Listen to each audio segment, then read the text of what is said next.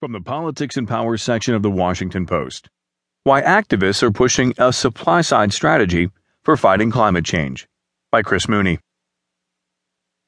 Even as President Obama further amplifies his rhetoric about addressing climate change, a coalition of environmental organizations released a letter Monday seeking to push his administration much further still. Not content with recently announced curbs on emissions from fossil fuel fired power plants, the groups want the president to use his authority